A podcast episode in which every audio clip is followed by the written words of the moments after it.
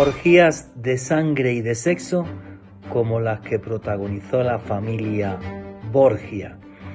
Masacres programadas y planificadas como la que se hizo de los hugonotes. La historia de la Iglesia y del Vaticano está llena de claroscuros, con episodios realmente tristes y bochornosos en la historia. Algo además y sospecha que llegan hasta hace dos días, como por ejemplo el gran misterio que envuelve la muerte del que fue conocido como el Papa Sonriente, Juan Pablo I. Para muchos, simplemente un ataque al corazón, para otros un envenenamiento, pues iba a ser un gran reformador de la Iglesia. Si queréis saber sobre esto y mucho más, no os perdáis el último podcast de Noche de Misterio en Caracol Radio. Yo soy Juan Jesús Vallejo, periodista, escritor y el director de Noche de Misterio en Caracol Radio.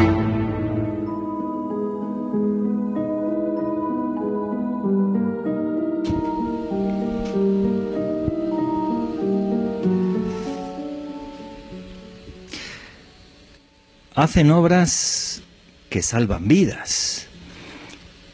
A lo largo de la historia es muy difícil juzgar, a esta institución, porque, repito, hacen obras de caridad en todo el mundo, pero como la obra de Dios es una cosa y la palabra de Dios es una cosa y lo que hacemos los hombres es otra, dentro del Vaticano hay una serie de claroscuros. Repito, tal y como es la naturaleza humana.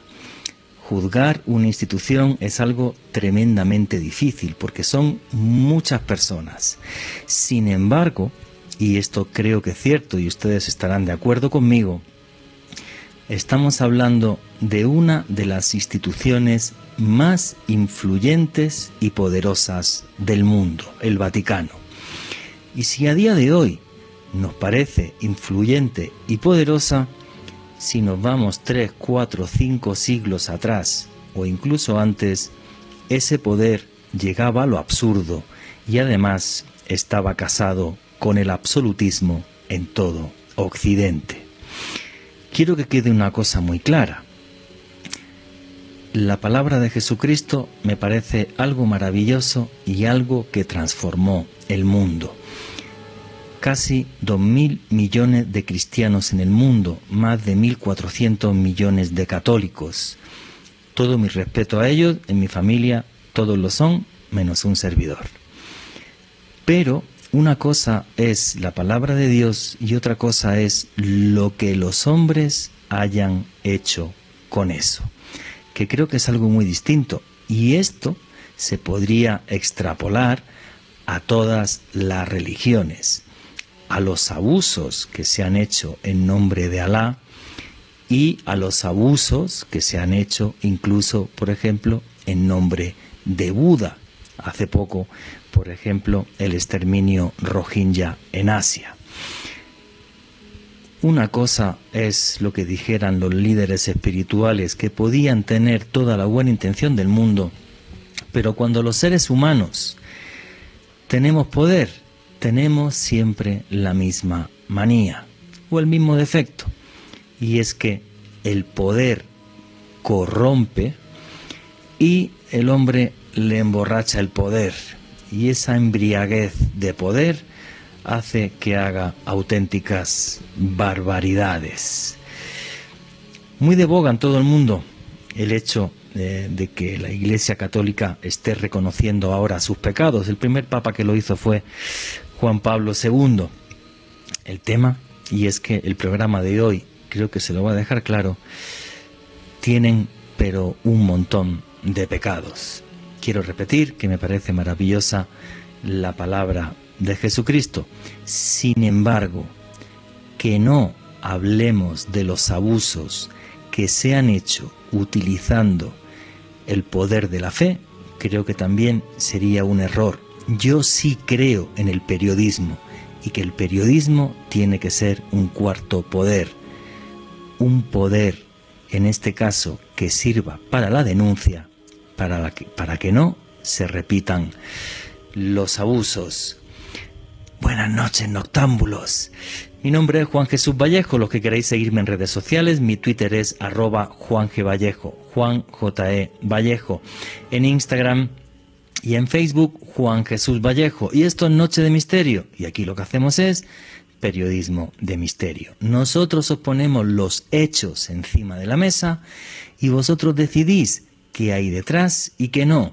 Y repito, la palabra hechos. De lo que os vamos a hablar aquí son de hechos.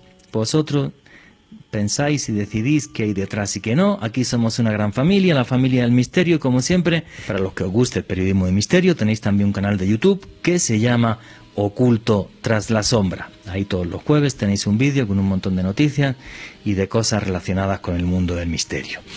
Bueno, repito, el numeral del programa es Vaticano Caracol. Y el programa de hoy, que va sobre los crímenes sorprendentes del Vaticano, sobre los crímenes ocultos del Vaticano, lo hacemos porque tengo aquí un libro en mis manos que se llama así, Crímenes sorprendentes del Vaticano. Lo escribe Ricardo Canaletti de Ediciones B. Yo hacía tiempo que no me enfrentaba a, una obra así, porque es eh, súper completa y esto, que es un poco heavy lo que os voy a decir, fijaros que la obra de Ricardo Canaletti es completa y aún así os aseguro, y luego comentaremos por ejemplo algunos, no están todos los crímenes en los que, por desgracia, ha estado metido el Vaticano. Y fijaros que la obra, repito, es súper completa, la tengo aquí en mis manos. Bueno, vamos a arrancar el programa ya sin más dilación. Alejandro Bernal, buenas noches, amigo, compañero, ¿cómo estás? Buenas noches, Juan Jesús. Un saludo para usted, para nuestro invitado de esta noche, el periodista y escritor argentino Ricardo Canaletti. También un saludo muy especial para todos los oyentes que se conectan con nosotros a través del dial, todas las personas que nos oyen en directo y también para todos aquellos que se conectan con nosotros a través del podcast que estamos publicando todas las semanas a través de una lista de reproducción que se publica en el canal de YouTube de Caracol Radio. Muy feliz, Juan G por hacer un recorrido esta noche por una de las instituciones de poder más influyentes de Occidente de la mano de un autor que nos trae una obra de primera. Efectivamente, y vamos a arrancar ya también sin más dilación. Ricardo Canaletti, buenas noches, ¿cómo está usted? Hola, buenas noches, ¿cómo le va? Gracias por el llamado, un gusto hablar con ustedes. Pues muchísimas gracias Ricardo por, por estar ahí, por comentarnos tu libro y la primera pregunta creo que es obligada. Em, ¿Quién es, quiero que se presente usted, quién es Ricardo Canaletti para toda la audiencia de Caracol Radio, ya que nunca le han escuchado en, mi programa? Yo soy un periodista de hace, desde hace 35 años. Eh, trabajé en el diario Clarín de Buenos Aires durante mucho, mucho tiempo. Fui jefe de la sección Información General, que incluía eh, policiales, lo que aquí llamamos policiales y en otros en otros lados eh, lleva el rótulo de sucesos o crónica. Eh, y luego este, pasé en el año 2007, fines de 2006, 2007, eh, incursioné en la televisión y en la televisión me mantengo hasta el día de hoy. Eh, escribí algunos unos cuantos libros, algunos libros, eh, y bueno, ese soy yo, un periodista y un escritor. Muy bien, Ricardo, pues muchísimas gracias por su presentación. Y la siguiente pregunta creo que también es obligada. Ricardo, usted tiene un perfil que tiene que ver mucho con la criminalística. Eh, yo algunos años en España también trabajé en, sucesos en una cadena de televisión que se llama Antena 3. Y eh, ¿por qué se metió usted, pasó de esa criminalística del caso a caso en la calle de Buenos Aires o de cualquier ciudad argentina a embarcarse en una obra como esta? Una obra que nos habla de los crímenes del Vaticano, de esta institución que sigue siendo una de las más influyentes de Occidente. Bueno, justamente el propio planteo conlleva la respuesta, es decir, eh, yo escribí tres eh, libros eh, que se llaman o, que siguen una serie eh, de crímenes sorprendentes, crímenes que a mí, a mí me sorprenden, crímenes en sentido amplio del término, sorprendentes porque asombran, pero referido los tres eh, a la Argentina. Crímenes sorprendentes en, la Argentina, en la historia argentina.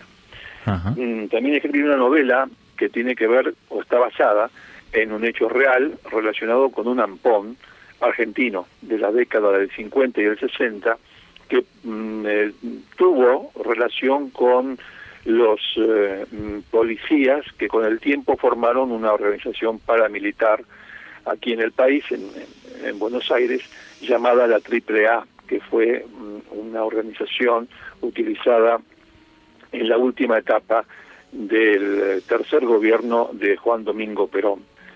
Eh, venía de, ese de, ese ámbito de esa de esas historias cuando bueno este, decidí eh, salir de la frontera de la Argentina. Y, tenía tenía la intención de volver a escribir una novela basada en hechos reales pero con un misterio que a mí siempre mm, me atrajo. El misterio era la desaparición de una chiquita de 15 años en 1983 en el Vaticano. Es, era una chiquita mm, ciudadana del Vaticano, no son muchos los ciudadanos de, la ciudad del Vaticano, del Estado del Vaticano, eh, que siempre me llamó la atención por varios eh, motivos, entre ellos que, mm, eh, bueno, se hablara de una banda criminal que la pudo haber secuestrado, pero luego inmediatamente que esa banda criminal tenía relación con el Banco Ambrosiano, e inmediatamente que entré en la historia, eh, entré en profundidad en la historia del Banco Ambrosiano y en consecuencia en eh, cómo, cómo eran las finanzas del Vaticano en la época del Papa Pablo VI y luego en la época en la breve época del Papa Juan Pablo I, en la época del Papa Juan Pablo II, hasta llegar a la actualidad. Eh, y escarbando en ese sentido, también me encontré con Ali el eh, turco que quiso matar a Juan Pablo II dos años antes de la desaparición de, esta chiquita. Eh, la aparición repentina del propio turco diciendo que si lo soltaban sus hombres iban a a liberar a esta pequeña. Eh, bueno, me encontré con una serie de situaciones, me encontré con abuso sexual porque se explicaba la desaparición de la niña diciendo que había sido raptada para em, participar de fiestas sexuales con prelados del Vaticano, eh, eh, hasta hasta el uno de los jefes de exorcistas del Vaticano llegó a decirlo públicamente, aunque después se arrepintió. Bueno, en fin, había una serie de elementos, entre ellos el de la propaganda P2, la logia eh, terrorista masónica. conocida, creo que es conocida por todos, eh, comandada por Licio Gelli o Licio Gelli, eh, bueno, me encontré con este panorama y digo, eh, me parece que mi, eh, mi inclinación por este caso tiene sobrados motivos. Y, eso fue y eso fue lo que lo, que le llevaría a usted a hacer el libro. Pero quiero meter a la gente un poco en, ambiente, ¿vale? Aunque es uno de los últimos capítulos de su libro, pero ya que lo mencionó, está usted hablando de, de Manuela Orlandi que desaparece en, 1983. Y claro, yo creo que hay que poner a la gente en contexto. Estamos hablando de una época de esos años 80 donde el Banco Ambrosiano tenía relación con la mafia italiana y blanqueaba dinero de la, de la mafia italiana y con un personaje por medio que es, que es Marcincus, que es un monseñor, y toda una serie de cosas, y antes de que surjan además los grandes escándalos de pedrastia eh, de la iglesia. Entonces cuando se mete usted a investigarlo, porque yo de Manuela Orlandi he leído absolutamente de todo, lo que decía usted. Unos dicen que desapareció porque se la llevaron para hacer orgías y no sé qué que con perdón, a mí me parece un poco loco porque con plata se puede hacer una buena orgía, pues, contrata prostitutas y tal, y, bueno, y con mucha plata, aunque en Europa es más, más complejo, pero yo creo que con mucha plata hasta con menores de edad, eso sí, en Europa es más complejo, en otros países, por desgracia, aquí en Colombia es bastante más fácil. Eh, pero es todo un ambiente muy turbio de esos años 80 en, torno al, Vaticano antes de que empiecen a, salir eh, estos escándalos. Y además me imagino que son historias muy difíciles de investigar, incluso si uno se coge el avión y se va a Roma, libreta en mano, grabadora, haciendo de periodista, porque no creo que todo el mundo le guste hablar de esto. No, no, no. Este, obviamente que no a, todo, no a todo el mundo le gusta hablar de esto, pero hay gente que habla de esto. Eh, de, todas maneras, lo que quería decir, eh, comenzando de esta forma, es por qué escribí este libro. Yo escribí este libro porque quería escribir una, la historia de Manuela Orlandi, en la medida de lo posible. De esa chiquita de la cual yo venía hablando, se llama, como usted dijo, Emanuela Orlandi, se llamaba Emanuela Orlandi. Eh, aunque algunos dicen que se llama, no que se llamaba. De todas maneras, eh, este, la historia de Emanuela Orlandi sí eh, tiene, uno se enfrenta con varios, varias, varios muros, varias, varias puertas infranqueables. Este, es cierto, se llega hasta cierto punto. De todas maneras, repensar lo que se, lo que pasó, los los hechos objetivos, este, eh, la verdad que ponen la piel de gallina. Eh, pero bueno, al margen de eso, el libro comenzó de esa manera. El, asunto es que, eh, como, como toda editorial, bueno, los, los editores quisieron ampliar el espectro y no solamente hablar de este crimen, sino de, de otros, porque una institución que tiene dos mil años yo creo que no se ha mantenido impoluta, no se puede mantener impoluta jamás. Y bueno, escarbando aquí, mirando allá, repasando aquel tema, aquel otro, y yendo para atrás este, mm, muchos años, siglos, eh, me, encontré con que el caso de Manuel Orlandi era uno de tantos. Eh, llegó con mayor información hacia nosotros, y digo con mayor información porque eh, se puede hablar bastante eh, y, hay muchas teorías al respecto, pero eh, lo mismo puede ocurrir con hechos ocurridos, eh, no sé, 200, 300, 500 años atrás. Entonces, eso decidió hacer eh, una, especie, una especie de historia criminal del Vaticano. porque yo llegué a la conclusión de que en el Vaticano rara vez rara vez he visitado por Dios. Muy fuerte esa afirmación. Oiga, si quiere, vamos a empezar a dar un repaso entonces por el libro y cómo empieza usted a bucear en la historia, si le parece, Ricardo. Y antes de comenzar el programa, eh, le dije, oiga, pero es que usted eh, empieza con la historia de, de Hipatia de Alejandría, donde ahí el, Vaticano todavía digamos que no, no ni, pinchaba ni cortaba en, en, Egipto. Pero bueno, es que ya habían surgido varias, varios papas, el de Roma digamos que fue el último, aunque ellos dicen que no, que no era el último, sino que desde Pedro ya tenían su, su lista, cosa bastante discutible, pero no vamos a entrar ahora en eso. Eh, ¿Por qué arranca tan atrás con Hipatia? Es una mujer Hipatia, era una filósofa muy importante el centro de poder en aquel entonces estaba entre Alejandría y Constantinopla, Roma se estaba cayendo, caía, caía este, a mano de los bárbaros, eh, Alarico negociaba, el Papa de aquel entonces le pedía al pueblo de Roma que orase a sus dioses paganos porque el Dios católico, el Dios, el Dios cristiano, perdón, este, no parecía que no podía hacer nada no podía evitar la caída de Roma. Entonces el poder pasaba por otro lado. Eh, y además es una, una, uno de los elementos muy importantes en la construcción de lo que sería la iglesia eh, cristiana, la iglesia católica.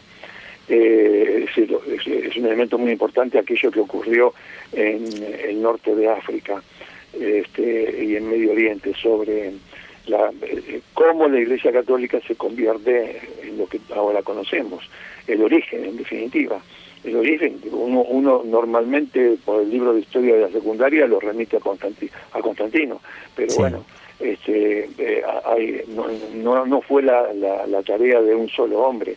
Este, eh, en fin, eh, yo arranco tan atrás porque primero se trató de un crimen brutal, segundo se trató de un crimen este, ordenado por un alto patriarca de la iglesia, fue cometido por fanáticos, fanáticos como los que vemos hoy en otras religiones, eh, como los parabolanos, fue cometido contra una persona muy influyente, contra una filósofa, contra una mujer, y fue vergonzoso.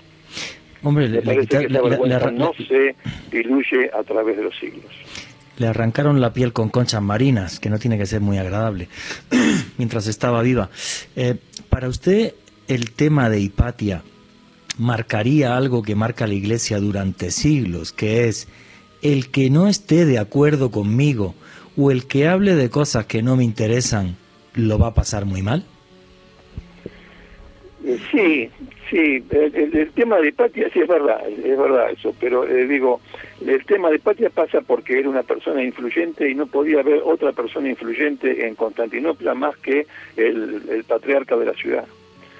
Eh, y, bueno, este, Hipatia tenía mucha eh, mucha llegada mucha llegada a los tanto con con los judíos este como con los eh, cristianos como con los paganos eh, con los griegos con los bueno en fin.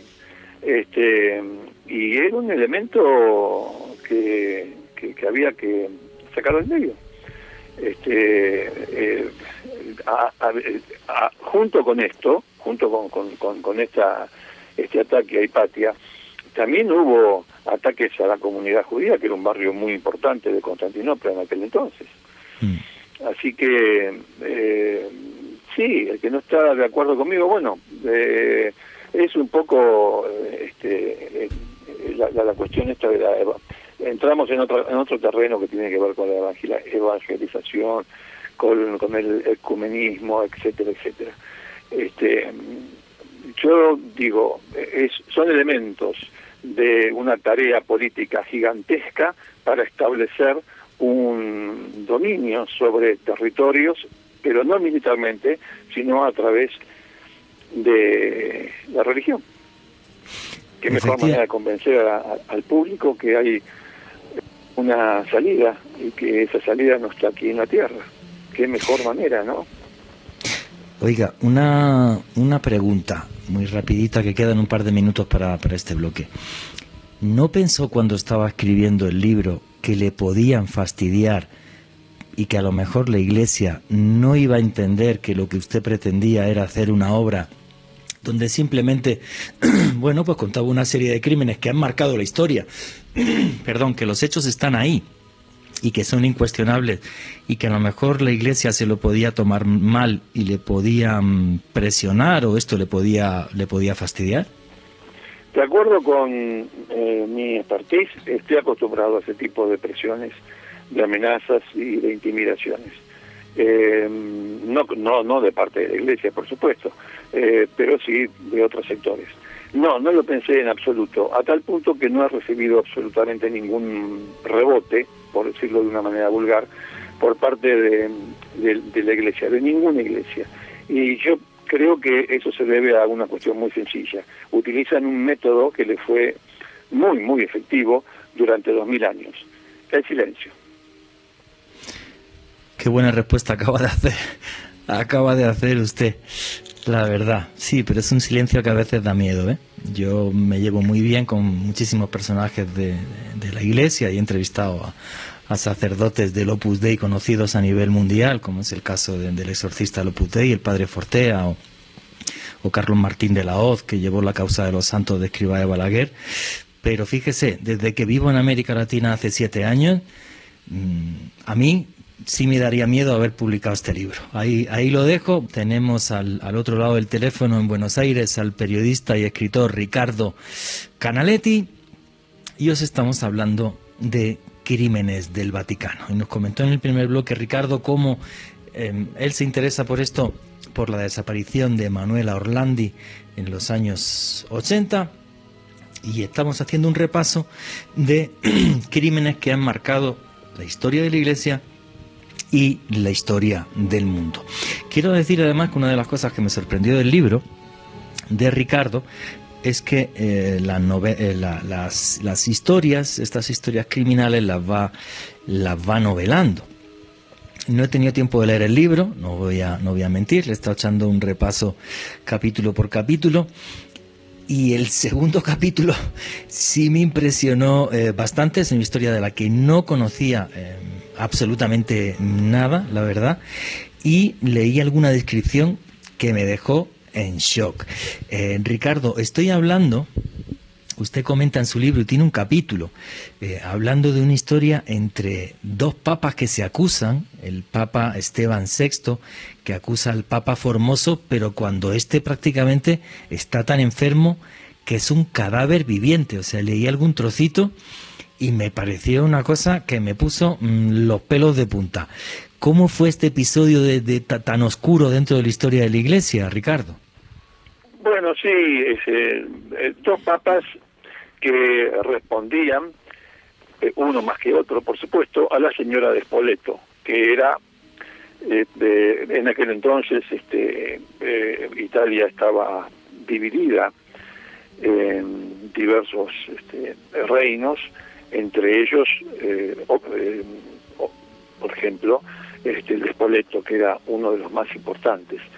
Eh, bueno, la señora de Spoleto quería que uno de sus hijos fuese rey de Italia. Italia estaba dividida en aquel entonces y lo estaría durante siglos, este, hasta la hasta la gesta de la restauración, este, eh, ya en el siglo XIX.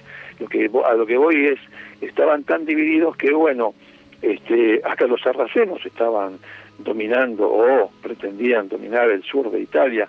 Era, era un caos realmente la península. Y en ese entonces eh, había un papa que eh, era no era condescendiente, mejor dicho, con las pretensiones de la señora de Spoleto y, y eh, bueno, no, no nombró a su hijo rey de Italia, no le otorgó esa corona, que también es cierto que la aspiraba eh, eh, los eh, reyes germanos, el Sacro Imperio Romano Germánico.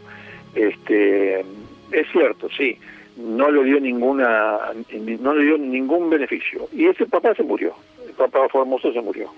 A los ocho meses, y con otro papa, que era así condescendiente con la señora de Spoleto, bueno, lo que hizo este papa, Esteban, fue otorgarle la corona al hijo de la señora de Spoleto, y eh, a la vez eh, tal era su odio, tal era el odio de la señora feudal hacia el papa que le había negado la corona a su hijo, que le quiso hacer un proceso, un juicio. El problema era que hacía ocho meses que Formoso había muerto, pero ella le quería hacer el juicio de todas maneras.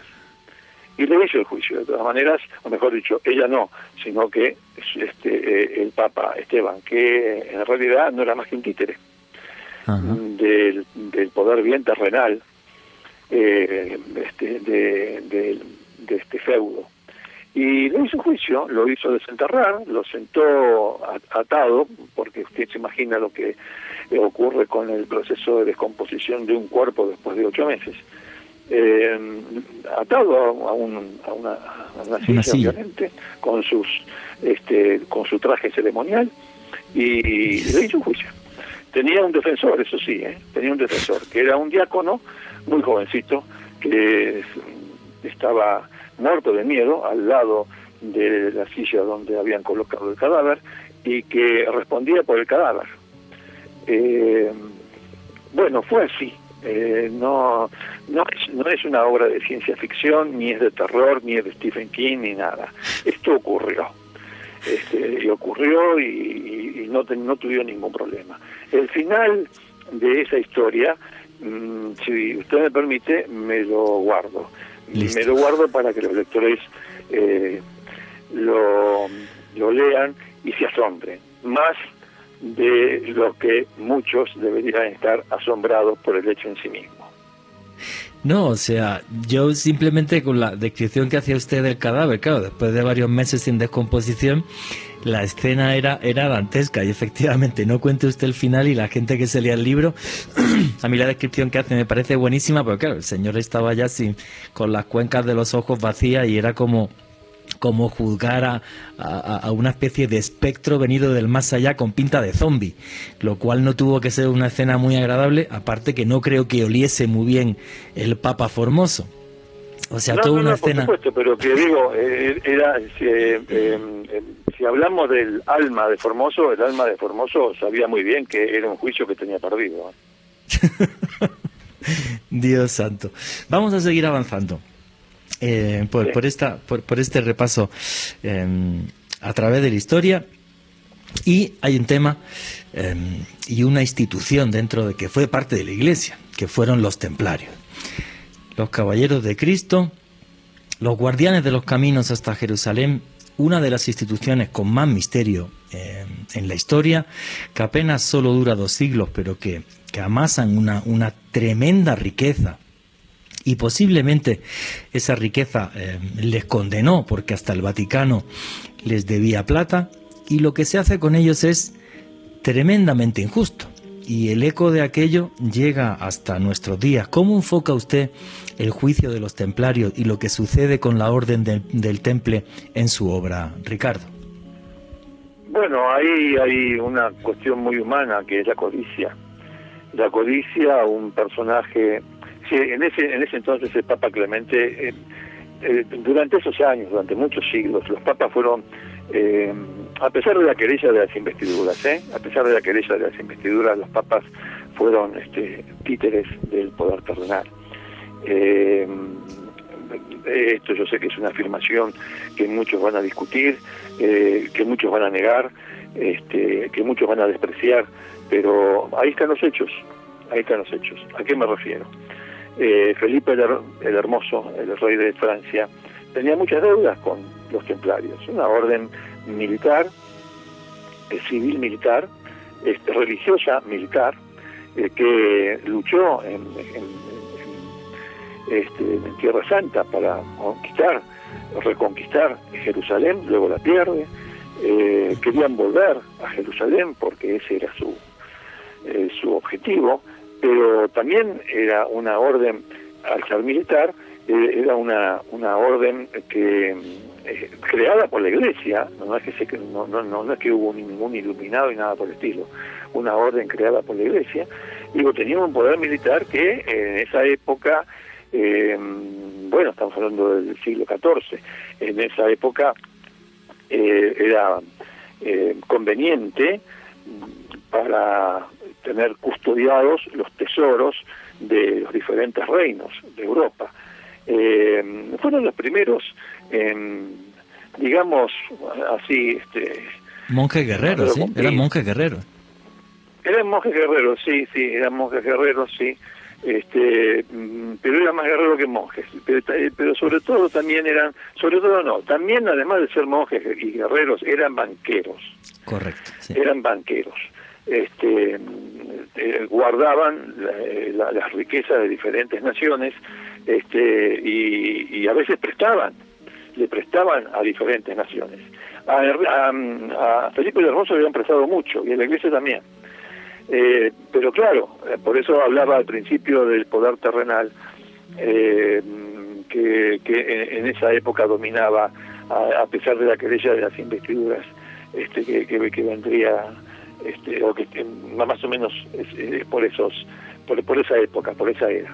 Eh, a lo que voy a hacer lo siguiente. Eh, Felipe Hermoso no le quería devolver lo que le debía y quería llevarse todo el dinero que custodiaban los eh, templarios. los templarios. Y la iglesia lo mismo. Y bueno, entre el, el, Papa y el uno de los reyes más poderosos de Europa, lejos estaban de querer encarar una nueva cruzada y lo que querían era hacerse de las riquezas que custodiaban los templarios, para lo cual, este, bueno, a través de acusaciones falsas, como la de homosexualidad, como la de escupir el, crucifijo como un rito de iniciación y otras cuestiones aberrantes y falsas, insisto, eh, los eh, apresaron, apresaron a sus cabecillas, apresaron no, exactamente la cifra de la, en, varios en varios este, reinos de Europa, ¿no? pero principalmente en Italia y en Francia. Y a través de una antiquísima institución llamada tortura, eh, obtuvieron las declaraciones necesarias para, para que mandarlos a la hoguera. Y, así se fue la orden de los templarios. Yo, eh, pensé cuando comencé a, ver este tema que me iba a resultar mucho más difícil de encontrar fuentes y de encontrar variantes y de encontrar puntos de vista y de encontrar matices y sin embargo no. Eh, no en verdad este pasó eso con los templarios. No perdieron con los sí, mejor dicho eh, su, su desaparición no se debió a una derrota militar en, en Medio Oriente eh, no se debió se debió a esto se debió a una cuestión de un rey codicioso de un Vaticano codicioso que no querían pagar lo que debían y querían quedarse con toda con toda la, la, fortuna que estos hombres eh, custodiaban. Y, y bueno así se terminó. Se terminó con la tortura y se terminó con la hoguera. Efectivamente, y, se creó a la vez uno de los mayores misterios de la historia, y es qué sucedió con parte del legado del temple, porque muchos de esos tesoros templarios en, cuanto a lo monetario se robaron, sin embargo queda el misterio de si tenían realmente archivos y documentos, porque lo que sí nos dice la historia claramente es, un tema que, del que he investigado mucho, es que eh, aunque se mandan una serie de cartas selladas por parte del Papa que se abren a la vez y se apresan templarios, templarios en toda Europa, sobre todo en Francia y en Italia, como decía usted. 14 barcos salen desde el puerto de La Rochelle en Francia y acaban llegando a, Escocia, donde el rey Bruce, que estaba excomulgado, los acoge y dejan su último gran testamento en piedra y se escribe uno de los grandes misterios de la historia que es la capilla de Rosling, que la hemos visto en infinidad de películas y de documentales, como por ejemplo en la película y en la novela El Código da Vinci y ahí se deja un gran testamento en piedra y a partir de ahí además surge la masonería. O sea, nos dejaron un puzzle por quedarse con la plata, creo yo, que era, era la principal intención de la, iglesia, y del rey de, de, Francia, no pagar, por un lado, y además de no pagar, quedarse con la plata, por eso escribieron uno de los grandes enigmas del medievo y uno de los grandes enigmas de la historia, que es ese, qué sucedió con el legado templario y, con esos restos que nos dejaron para lo que nos toca viajar hasta Escocia. Es toda una historia desde mi punto de vista muy novelesca, muy de novela, por eso ha dado pie, creo yo, a tantas novelas y, a tantas historias, y fue una injusticia tremenda. Fue una injusticia tremenda y de eso no cabe absolutamente ninguna duda de esto. Vamos a seguir avanzando por este repaso que nos ha hecho Ricardo Canaletti en su obra Crímenes sorprendentes del Vaticano y vamos a meternos en otra de las historias que no conocía para absolutamente nada, que es la historia de un papa que antes fue pirata, Juan XXIII. Em, oiga, em, Ricardo, con esto se demuestra que realmente em, Dios perdona todos los pecados, porque ¿cómo puede pasar un tipo de ser pirata a llevar los mandos del Vaticano, ni más ni menos? Cuéntenos usted, unas pinceladas de esta historia. Cuente. Ahí, ahí este, uno se pone a pensar, ¿no? Si realmente en el cónclave para elegir al nuevo Papa, este, realmente hay alguna presencia divina. Eh, estos hechos eh, hacen pensar que no, que no hay ninguna presencia divina. Lo que hay es una, un conclave donde los eh, máximos responsables de la Iglesia deciden cuál va a ser el futuro político de la institución, porque en definitiva siempre estamos hablando de política. ¿eh? Hasta ahora mencionamos a Hipatia y hablamos de política, mencionamos a los templarios y hablamos de política, y mencionamos a este caso eh, incluso eh, lo del juicio al cadáver, estamos hablando de política, era la unificación de Italia en un en un reino, ¿no? Eh, y, la lucha contra los sarracenos para tomar el dominio sobre territorios que le pertenecían a, a, bueno, no era Italia en aquel entonces, pero la península, este, los, propios, los propios estados vaticanos. En fin, estamos hablando siempre de política. Y con el Papa Pirata pasó exactamente lo, mismo, o sea, eh, era un, el hombre adecuado en el momento adecuado, pero su vida, y su vida estoy hablando de, un, eh, ya era un hombre, no, no era un chico, eh, había transcurrido este, pirateando, pirateando en el, en el Mediterráneo, este, era de de una isla llamada Prósida, que existe y es un lugar turístico en la actualidad, es cerca de, de, Capri y de Ischia, de las islas de Capri y de Ischia. Es una isla muy chiquita, este, muy, muy, muy chiquita. Eh, creo que tiene, no me quiero equivocar, pero eh, su altura eh, desde el mar no es mayor a 90 metros. Este, pero claro, ahora sí es turística, pero durante toda la historia fue un pedazo de roca en, el, Mediterráneo. Y de ahí era eh, Coscia. en italiano era el apellido de, este papa.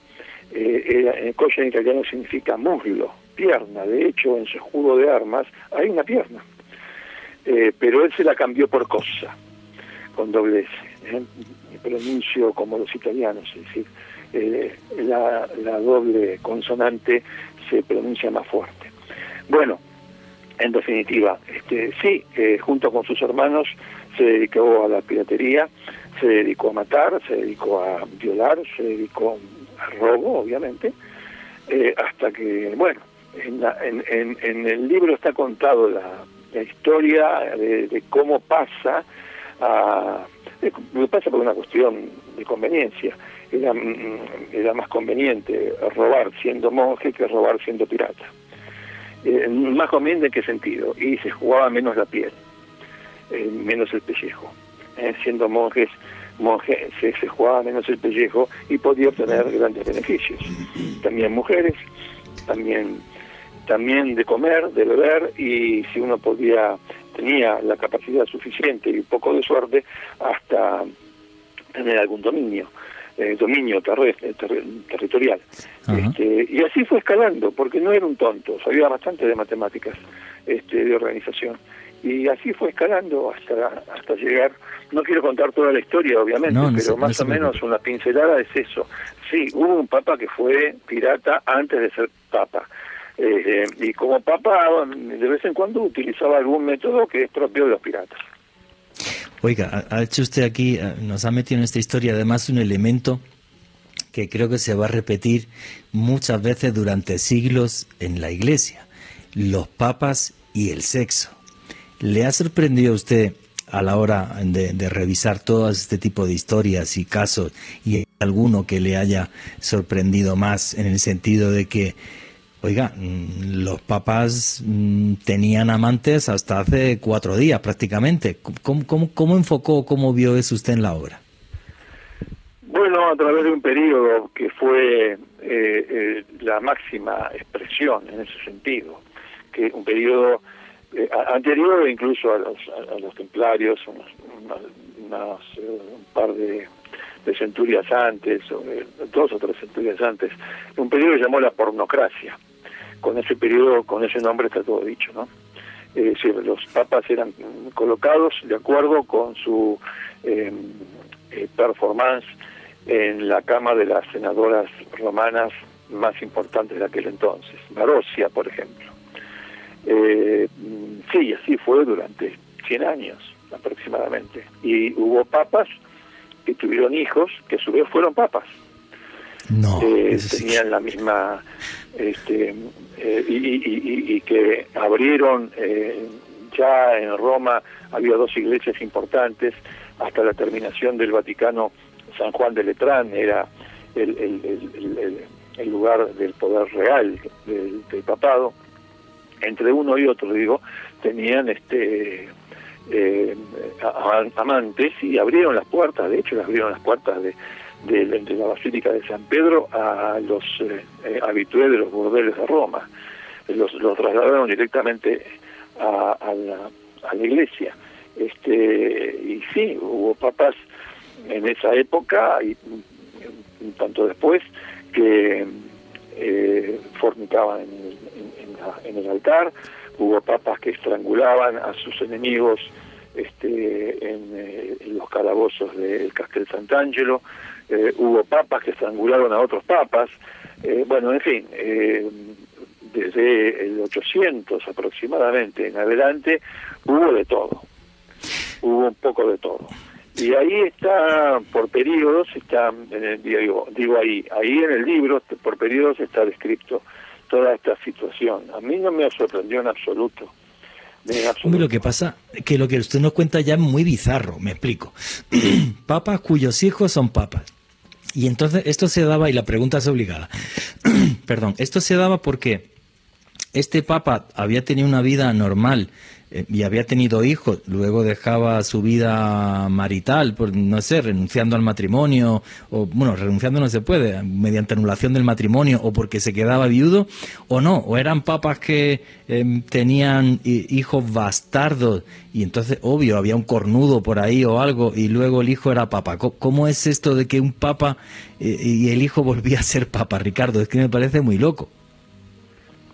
Eh, bueno, yo no tengo la culpa de la historia. Este, la historia es esa. Eh, basta ver, y está documentado, porque eso sí está documentado, basta ver la, este, la historia de la vida de Marosia. Marosia era una senadora de Roma, mm, hija de, una familia, o miembro de una familia muy importante, una familia noble romana. Y cuando tenía muy poca edad, eh, ella estuvo presente cuando eh, juzgaron al cadáver de Formoso.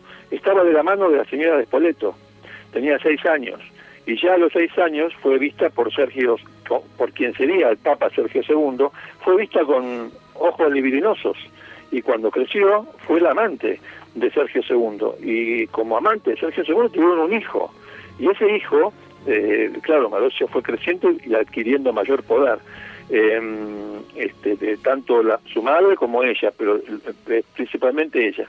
Eh, su hijo fue papa, su hijo fue papa, le decían Satanás. Satanás. Satanás. Este, ahora, si uno quiere ocultar todo esto, fantástico. Decimos que es bizarro. bizarro, insisto, que es una palabra que no se debería usar eh, como se usa en el idioma español, porque eh, la definición del diccionario de la Real Academia dice que bizarro es espléndido, extraordinario, bueno, y sin embargo usamos bizarro el estilo francés, no sé por qué, como estrafalario como eh, exagerado, etcétera, etcétera. Bueno, en realidad yo no usaría la palabra bizarro. Yo digo que esta es la historia documentada. Si esta historia documentada no se quiere difundir, se oculta, se tergiversa, se miente, bueno, ya no es mía. Eh, esto, todo, todo lo que está allí es eh, parece un libro de, de, de historia de escuela elemental, en definitiva. Este, pero es así. Eh, eh, la, la, historia de la iglesia es eso, no, no es otra cosa. Y no me quise meter, aunque hay algunas señas, mejor dicho, hay algunas señas con este, eh, los, me voy más para atrás, con Constantino y con, con, el, con la consideración que tenía Constantino para los, los patriarca de la iglesia, a pesar de que mandó matar a casi toda su familia. Pero bueno, eh, sí, la historia de la iglesia es una historia de sangre, de semen y de, de traiciones. Este, es así. No hay ningún monstruo, no hay ningún diablo, no hay, no hay nadie. Estos son seres humanos en busca de poder. Sí, yo pienso que es el, poder, la mezcla de política que dice usted, ya que los papas no podían vivir ajenos a la política y creo que a día de hoy eh, no siguen ajenos a la política, ¿vale? Porque cualquier institución que tiene poder, nos guste o no, al final eh, tiene que pasar por ahí. Y efectivamente cuando nos vamos unos siglos eh, muy muy atrás pues pues son son historias total y absolutamente eh, sórdidas. Creo que la palabra sórdido viene viene mejor que la de que la de, que la que la que apliqué antes. Pero sí es, es una historia que es muy loca y de la que vamos a dar algún dato ahora dentro de un ratito cuando hablemos además sobre el tema de los Borgia. Bueno, y aquí haciendo un repaso por toda la historia más oscura del Vaticano. Repito, aquí no queremos juzgar las palabras de Jesucristo, que me parecen maravillosas, pero señores, lo que hicieron los hombres es lo que hicieron los hombres, y los hechos son los que son y son parte de la historia. Y creo que la historia merece la pena que se la contemos, se la contemos para que jamás vuelva a repetirse. Estábamos hablando de papas y de sexo, estábamos hablando de una cantidad de locuras que ahora nos parecen de ciencia ficción, pero que fueron eh, reales.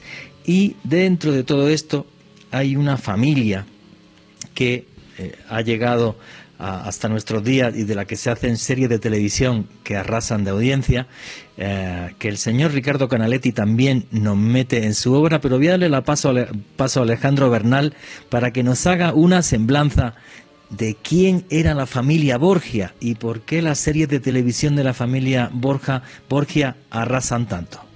Alejandro Bernal. Juanje, eh, Juanje, y es que estamos hablando precisamente de algo que se conoce como quizás la era papal más escandalosa de todos los tiempos. Una familia de origen español que a través de Rodrigo Borgia, el gran patriarca, un hombre que posteriormente fue papa, quiso perpetuarse en el poder, pero los métodos que utilizó, sin lugar a dudas, eh, no fueron nada ortodoxos y creo que van muy de la mano con la investigación que eh, Ricardo nos expone en su libro. Pues básicamente eh, Rodrigo Borgia, quien posteriormente se convertiría en el Papa Alejandro VI, nació en lo que hoy en día vendría siendo Valencia, España, una familia que estaba muy orgullosa de su linaje, que estaba muy emparentado con la nobleza más antigua de la corona de Aragón cuando Rodrigo Borgia, antes de, ser Alejandro VI, papa como tal, se, conocía por tener un apetito muy especial, una afición con las mujeres y aunque aparentemente pues e, el celibato no era obligatorio en aquel entonces en el Vaticano, se conoce que pues, tuvo muchísimas amantes, mucha relación con las mujeres y se le conoce históricamente que tuvo al menos siete hijos conocidos con una mujer que se conocía como Vanosa Catanei, una dama de Lombardía. Dentro de esos siete hijos se conocen específicamente, o al menos la historia al día de hoy se centra en algunos de ellos como lo fueron Juan, César, Lucrecia y Jofre se comentaba que César era su hijo favorito, tan, tan así Juan Jesús, Ricardo y, oyentes, que se comentaba que cuando Rodrigo de Borgia se convirtió en papa a César, le dio una serie de prelaciones, una serie de terrenos, un, poder también muy especial, mucha influencia dentro del Vaticano. Dentro de los hechos más curiosos y extraños que he hecho, eh, revisando el contenido de, de la publicación de Ricardo, quien es nuestro invitado de esta noche, ah, sucedió algo que pasó a la posteridad, algo que se conoce como quizás una de las orgías perpetradas en el Vaticano, quizás lo, más... Eh, extraño de esta historia, algo que se conoce como el banquete de las castañas,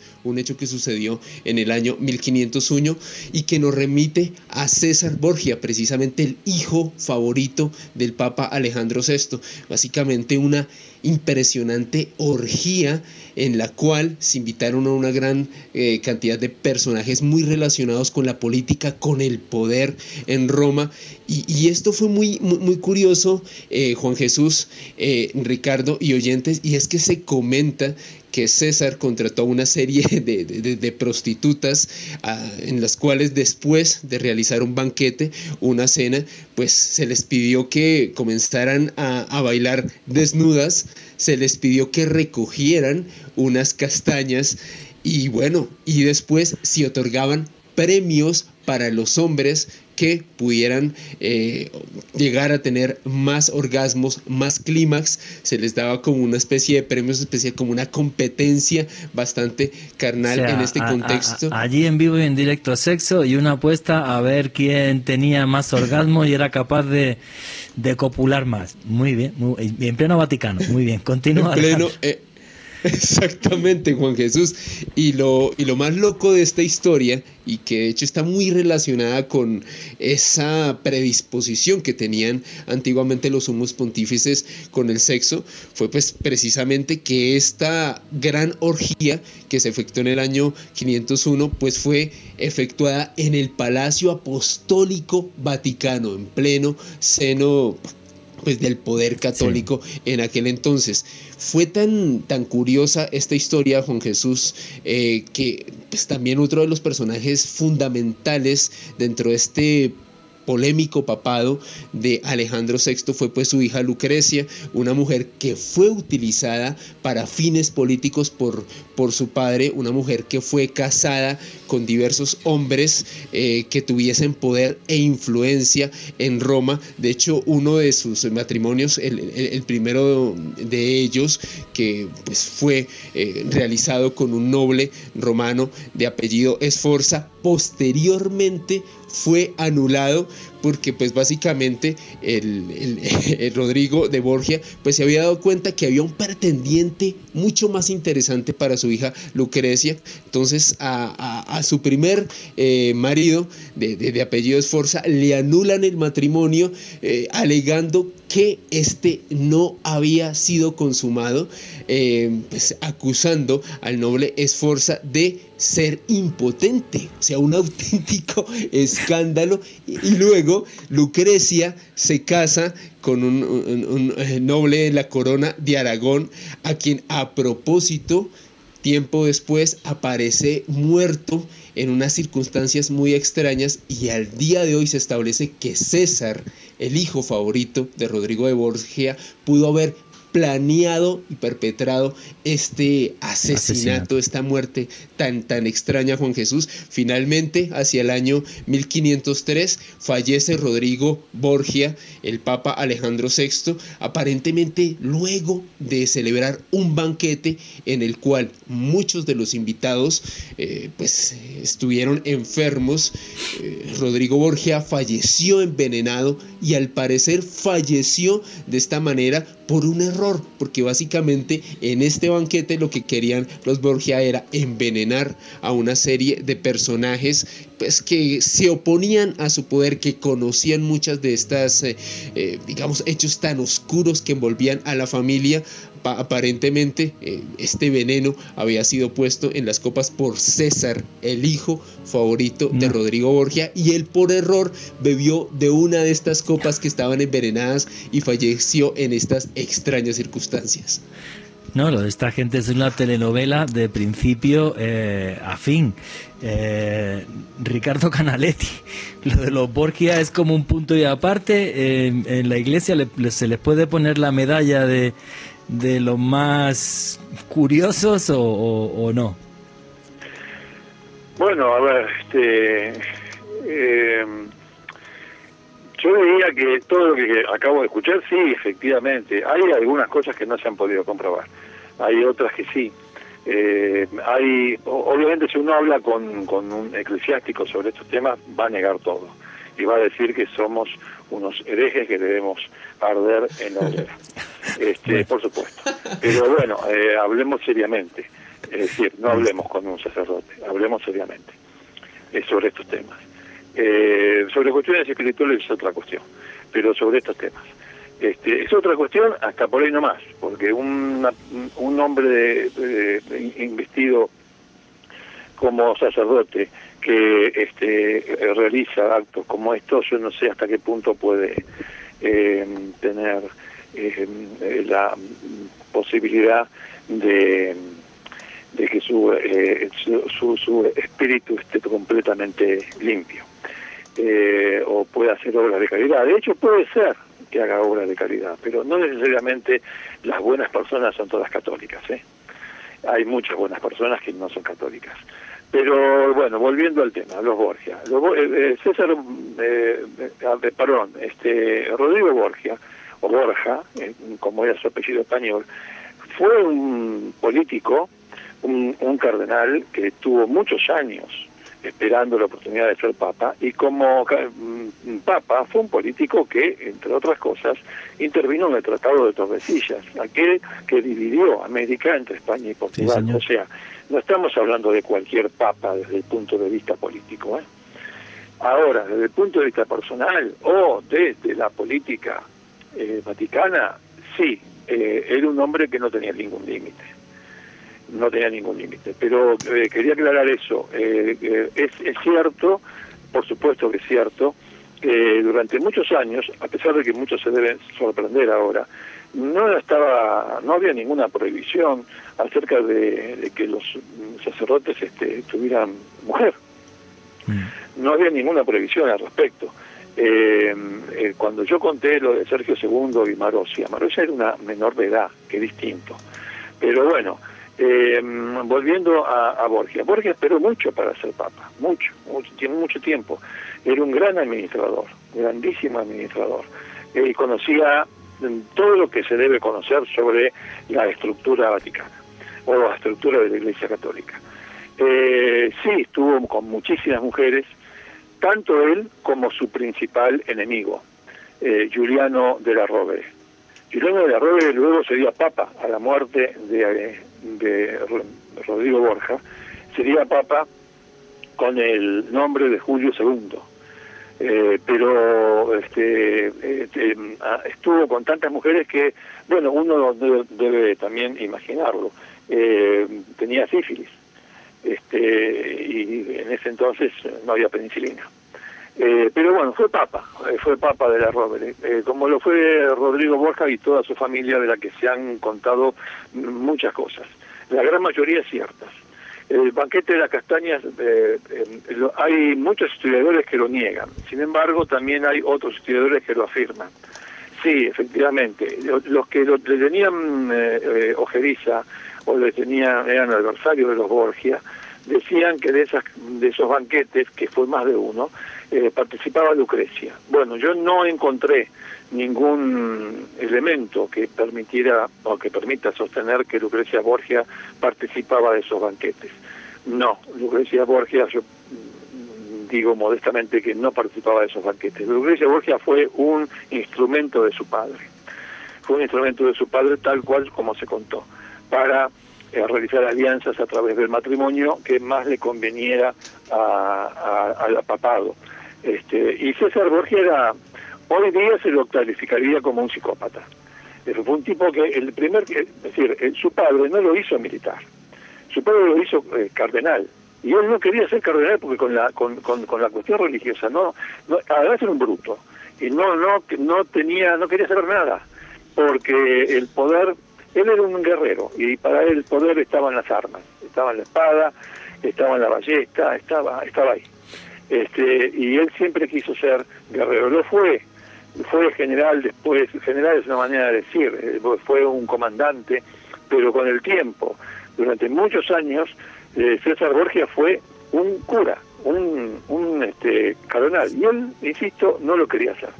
Este, y acerca del veneno es verdad también, eh, Lucrecia Borgia no usó veneno, se la, se la demostró durante toda la historia a esta mujer que no mató a nadie. Lucrecia Borgia no mató a nadie. El veneno sí se usaba, lo usaba su hermano y se usaba en general en aquel entonces porque era un método insidioso de matar, a tal punto que en los códigos penales, por lo menos en el Código Penal argentino, el que mata con veneno recibe una pena mayor al homicidio simple porque eh, utiliza insidia, es decir, traición. No se sabe que hay veneno en una copa de vino o en la comida. Y en aquel entonces hasta se eh, utilizaba los químicos para que hicieran venenos eh, como eh, con mecanismo de tiempo para que el efecto del veneno se produjera en determinado momento, el momento en que los envenenadores o los mandantes del envenenador no estuviesen presentes para no para que en ellos no recayera la culpa. Todas esas cosas existieron y todas esas cosas pasaron durante este, la eh, el, reinado, podemos decir, no, vamos a decir el papado de Rodrigo Borja, que sí da para muchas novelas y para muchas ficciones, ficciones dije, de, de los streaming y, de Hollywood y todo eso. Da para todo, para todo. Algunas, la mayoría de las cosas son verdad, hay algunas que no se pueden probar. Claro, es que el, el, tema es que yo creo que, que, en cuanto al papá y a los abusos sexuales y orgías y fiestas y tal, este papa, el papa Borgia, Alejandro VI, es el, el, más conocido, o, Hollywood lo ha hecho el más conocido. No sé si hay alguno que, que le pueda hablar en cuanto, en, cuanto a, en cuanto a acceso. Ahora, sí es verdad, hay, por ejemplo, hay, hay ciertos elementos de los que a lo mejor no se habla, y le pongo uno encima de la mesa a ver qué opina usted, y es que hay algo que no se menciona con este papa hasta hace tres días todos los papas eran italianos. Hubo muy pocos papas que, que, no fueran italianos. Creo que solamente tres hasta, hasta Juan Pablo hasta Juan Pablo II. Creo, no, no sé la cifra exacta. Eh, este tipo, mm, eh, Ricardo, como político, tenía que ser muy hábil para meterse en el Vaticano, que no era su casa, ya que él era español y tal y al final acabar siendo papa y tener un poder eh, político tremendo. O sea, el tipo tenía que ser no muy, quiero, muy No quiero mentir ahora en este momento, pero este, eh, no, no, no quiero ser impreciso, mejor dicho, pero me parece que esperó 30 años para ser papa. ¿eh? O sea, durante 30 años el hombre estuvo en la corte, por decirlo de alguna manera eh, ayudando, el colaborador era el secretario de Estado, el secretario, fue secretario de Estado durante muchísimos años, pero esperó mucho, mucho, mucho, mucho. Eh, tal vez tuviese algo que ver, primero sus, sus peleas con los enemigos internos, especialmente con el cardenal de la Rovere. Eran enemigos a muerte, este, eh, pero a muerte y más allá de la muerte también. Eh, y mm, eh, sí, este, eh, Borgia eh, tenía, esperó mucho tiempo y, y, después, este, y después sí conocía todo, todos los entresijos de, de, de, del poder en, en, el Vaticano, los conocía todos hasta que le llegó su momento. Eh, y no era no era italiano. No me acuerdo yo cuántos papas no italianos hubo en total, pero sí recuerdo que hasta Juan Pablo II hacía 400 años que el papado era ejercido por italianos. Sí, es cierto. Y bueno, este, este era un papa español, es verdad. Oiga, y ya para, cerrar este tema, porque, porque a lo mejor esto sí es un dato impreciso, la imagen que sale en las películas y en todos lados de Lucrecia Borja, con perdón, es el de una ninfómana, una loca y a lo mejor no fue así. Usted comentaba que básicamente ella lo que fue es un instrumento de su padre para cerrar alianzas. O sea, a lo mejor ya em, nos hemos pasado em, y, esta señora no era, no era tan así, sino que simplemente fue un instrumento del padre y luego em, la historia en la que la ha puesto con ese papel de ser una depravada sexual. Sí, yo creo que sí, que en realidad no es la historia la que la ha puesto en ese papel, la historia la pone en el papel de un instrumento de su familia, especialmente de su padre, este, pero pero no, no, ese, yo creo que hay dos historias, una historia que es la que se puede rastrear a través de documentos, a través de, bueno, con los elementos del historiador, y la otra es, la historia de Hollywood. Me parece que la imagen que muchos tienen de, Lucrecia Borgia, como de tantos otros personajes de la historia, viene más de Hollywood que de otro lado. Este, pero no, de ninguna manera, este, no hay ningún elemento que haga pensar que era una ninfómana, una depravada, eh, una asesina que sacaba a su marido del medio a través del veneno, no, no, no, no, no. Es, eh, lamentablemente fue una mujer sometida. Así como, y en este libro, que habla sobre la historia de una iglesia machista, eh, creo yo que si un, uno de los poquísimos méritos que pueda tener es que rescata a mujeres, rescata a Hipatia, eh, rescata a Lucrecia Borgia, que desde mi punto de vista la coloca en el lugar que merece. Eh, rescata a Marosia, para mal o para bien. Rescata también a la papisa Juana, que mm. no se sabe si fue eh, histórica o si fue leyenda, pero a esta altura del partido los teólogos, los teólogos dije, eh, consideran que ya no vale la pena decir si existió o no existió una, una un papa mujer. Eh, lo cierto es que llegó hasta el año 2021 y que hay que hablar de ella, no hay que esconderla. hay que hablar de ella. Por supuesto que en el en la lista de papas de, oficial no la van a encontrar. Eh, va a haber otro con con con, con el eh, con el nombre que tuvo como papa eh, eh está está la imagen de uno de un varón pero bueno este en definitiva eh, volviendo a Lucrecia Borgia es una de las tantas mujeres que me parece que hay que reivindicar eh, y que la Iglesia eh, la historia y la historia de la Iglesia trató muy mal Ok. Alejandro Bernal quería comentar algo. Juanje, respecto a lo que estábamos comentando con Ricardo hace unos minutos precisamente sobre la figura de Lucrecia Borgia, fue tan instrumentalizada por su padre, Rodrigo Borgia, que las investigaciones más recientes comentan que cuando anulan su matrimonio con este noble Esforza, este noble y de Roma, resulta que meses después ella resulta embarazada. Y, y, es muy curioso porque se comenta que había pues, quedado embarazada a partir de pues una relación que había mantenido con un mensajero, un hombre aparentemente muy apuesto, este tipo, bueno, cuando se entera la, la, la, familia Borgia de esto, buscan al mensajero, el mensajero busca el perdón papal y semanas después aparece muerto en extrañas circunstancias, su cuerpo sumergido en el río Tíber y también se le atribuye ese asesinato a su hermano César.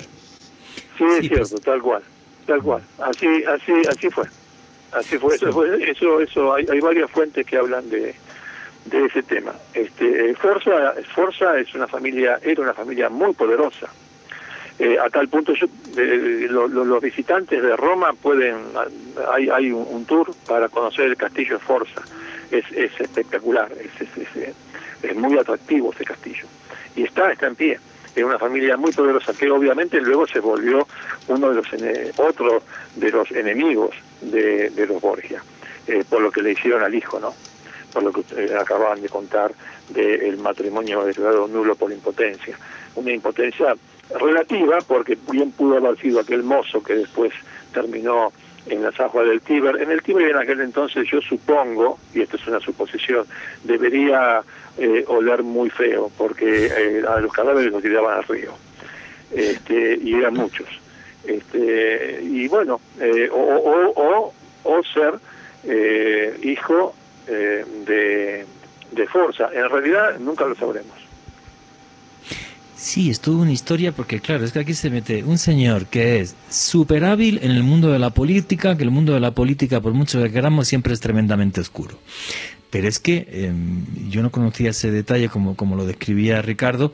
Eh, tenía un hijo, César, que era un psicópata. Entonces, con un psicópata por medio y un tío hábil en la política, todo lo que quiera hacer Hollywood está justificado, claro, porque tienes unos personajes que te dan para una serie de terror. Y ya la pobre lo que... rescatar, este Maquiavelo escribió El Príncipe basándose en Borgia, en César Borgia.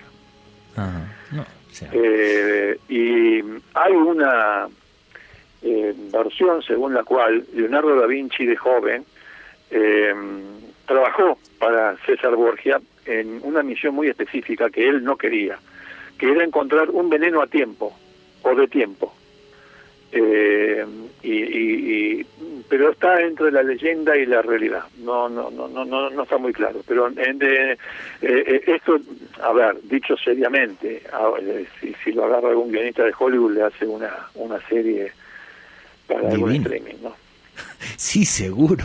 O sea, tan psicópata que fue a ver ni más ni menos que a Leonardo da Vinci para, para que le hiciera un veneno de tiempo. Que los, que los guionistas de Hollywood deben ser bastante ignorantes, porque con solamente conocer el periodo de la pornocracia eh, hubiesen hecho varias series.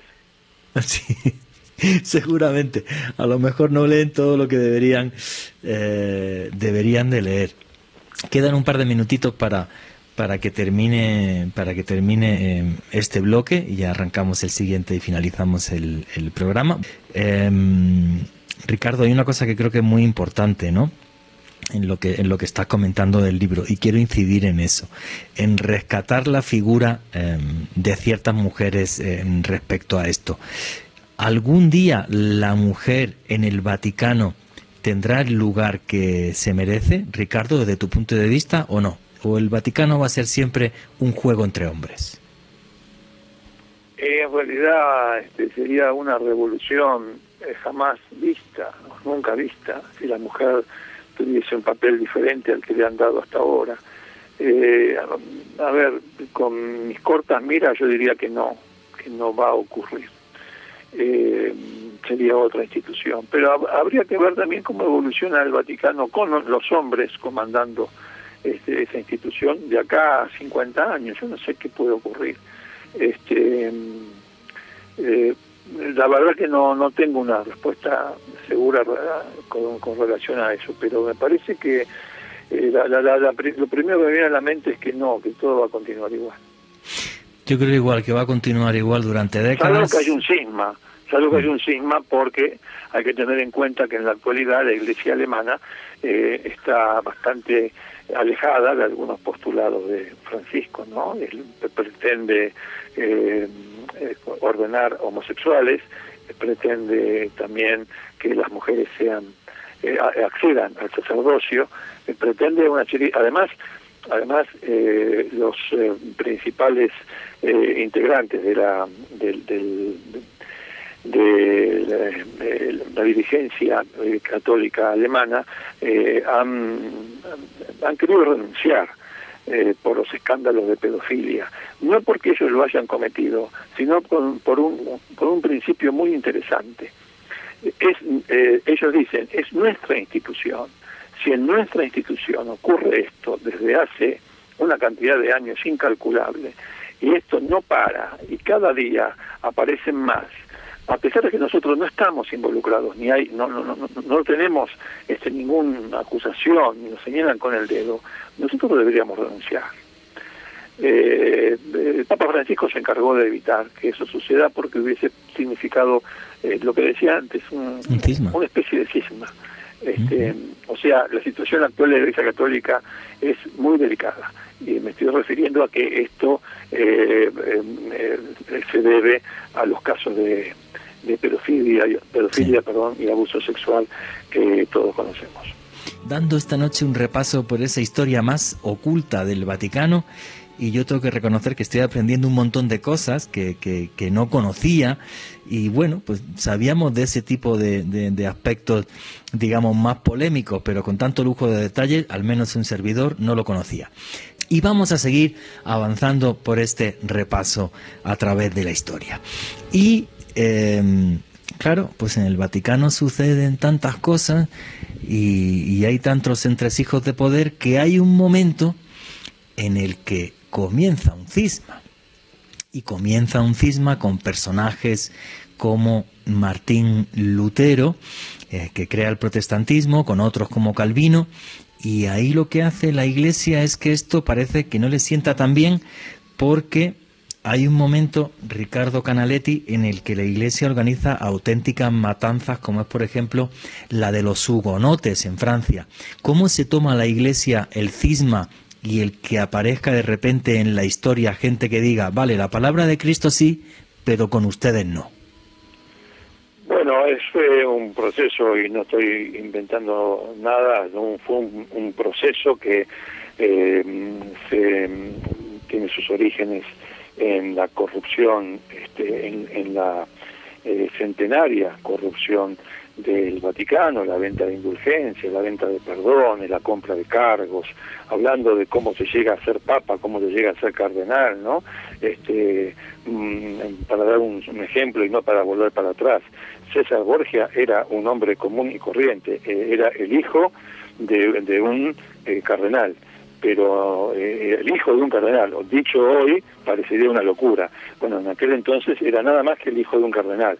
Ese cardenal, cuando se hizo papa, estoy hablando de Borgia, este, lo convirtió, lo convirtió, lo invistió este, eh, como, como sacerdote. Eh, en una palabra, em, ¿cómo se llega a eso? todo ese estado de corrupción, donde eh, corrupción administrativa, corrupción de plata, o sea, eh, los cargos se compraban, los cargos se vendían, los perdones se compraban, los perdones se vendían.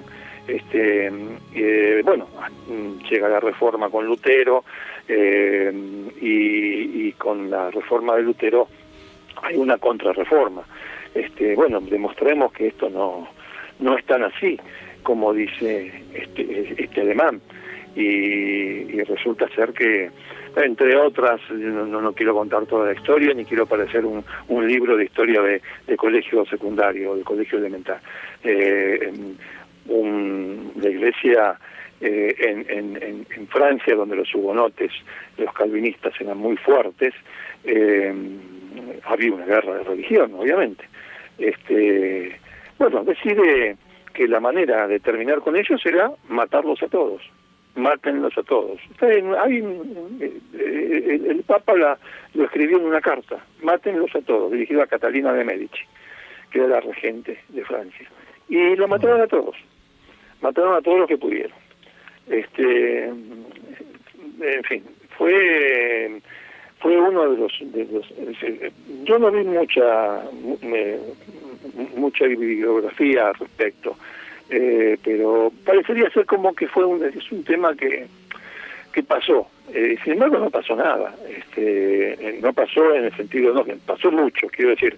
No es que no pasó nada en el sentido de que yo me acuerdo del tema me acuerdo del tema, me acuerdo de haberlo leído, me acuerdo de haberlo estudiado y ahora me acuerdo de haberlo investigado en la medida de lo posible porque estas fuentes fueron muy complicadas, o son muy complicadas, porque las esconden, porque no están, porque las falsean, etcétera. Este, pero sí, hubo un momento en el cual, por orden del Vaticano, se mató a cuanto protestante hubiese en Francia. Y eso fue lo que se puso en práctica. Sí, yo, yo fíjese, una, una de las cosas, por ejemplo, que me, que me indigna de mi, de, mi, de, mi, de mi infancia, adolescencia, es que cuando yo en un colegio católico me explican esto de la reforma y la contrarreforma, eh, es que, eh, bueno, es que es patético, pero bueno, lo voy a contar. Eh, yo recuerdo en el libro de texto, yo tengo por, no sé por qué, memoria fotográfica con ciertas cosas, y recuerdo en el libro de texto que decía, Lutero se separó de la iglesia porque él pensaba que la salvación era a través de la fe y no de las obras. Recuerdo esa frase como si me la hubieran, o sea, incrustado en el cerebro. Cuando yo, muchísimos años después, hace pocos años, la verdad, tengo 51 ahora mismo, hace pocos años, me dio por leer de Lutero, porque vi una película de Lutero que me impactó. Oiga, usted no sabe la indignación que yo me agarré porque es completamente falso. O sea, Lutero es un señor que llega a Roma, ve que el Vaticano es una cosa que está nadando en oro, ve que lo único que importa es la plata, aparte de la corrupción, y la gente pagaba por las indulgencias y ya se tenía ganado el cielo, el tipo se indigna un montón y su gran pecado básicamente es que dice, oye, ¿y la Biblia por qué tiene que ser solamente en latín? Y, y los curas pueden leerla porque no hacemos una Biblia en alemán y que todo el mundo llegue y tenga acceso a la palabra de Dios. Cuando yo leí esto, le aseguro que sí me indigné.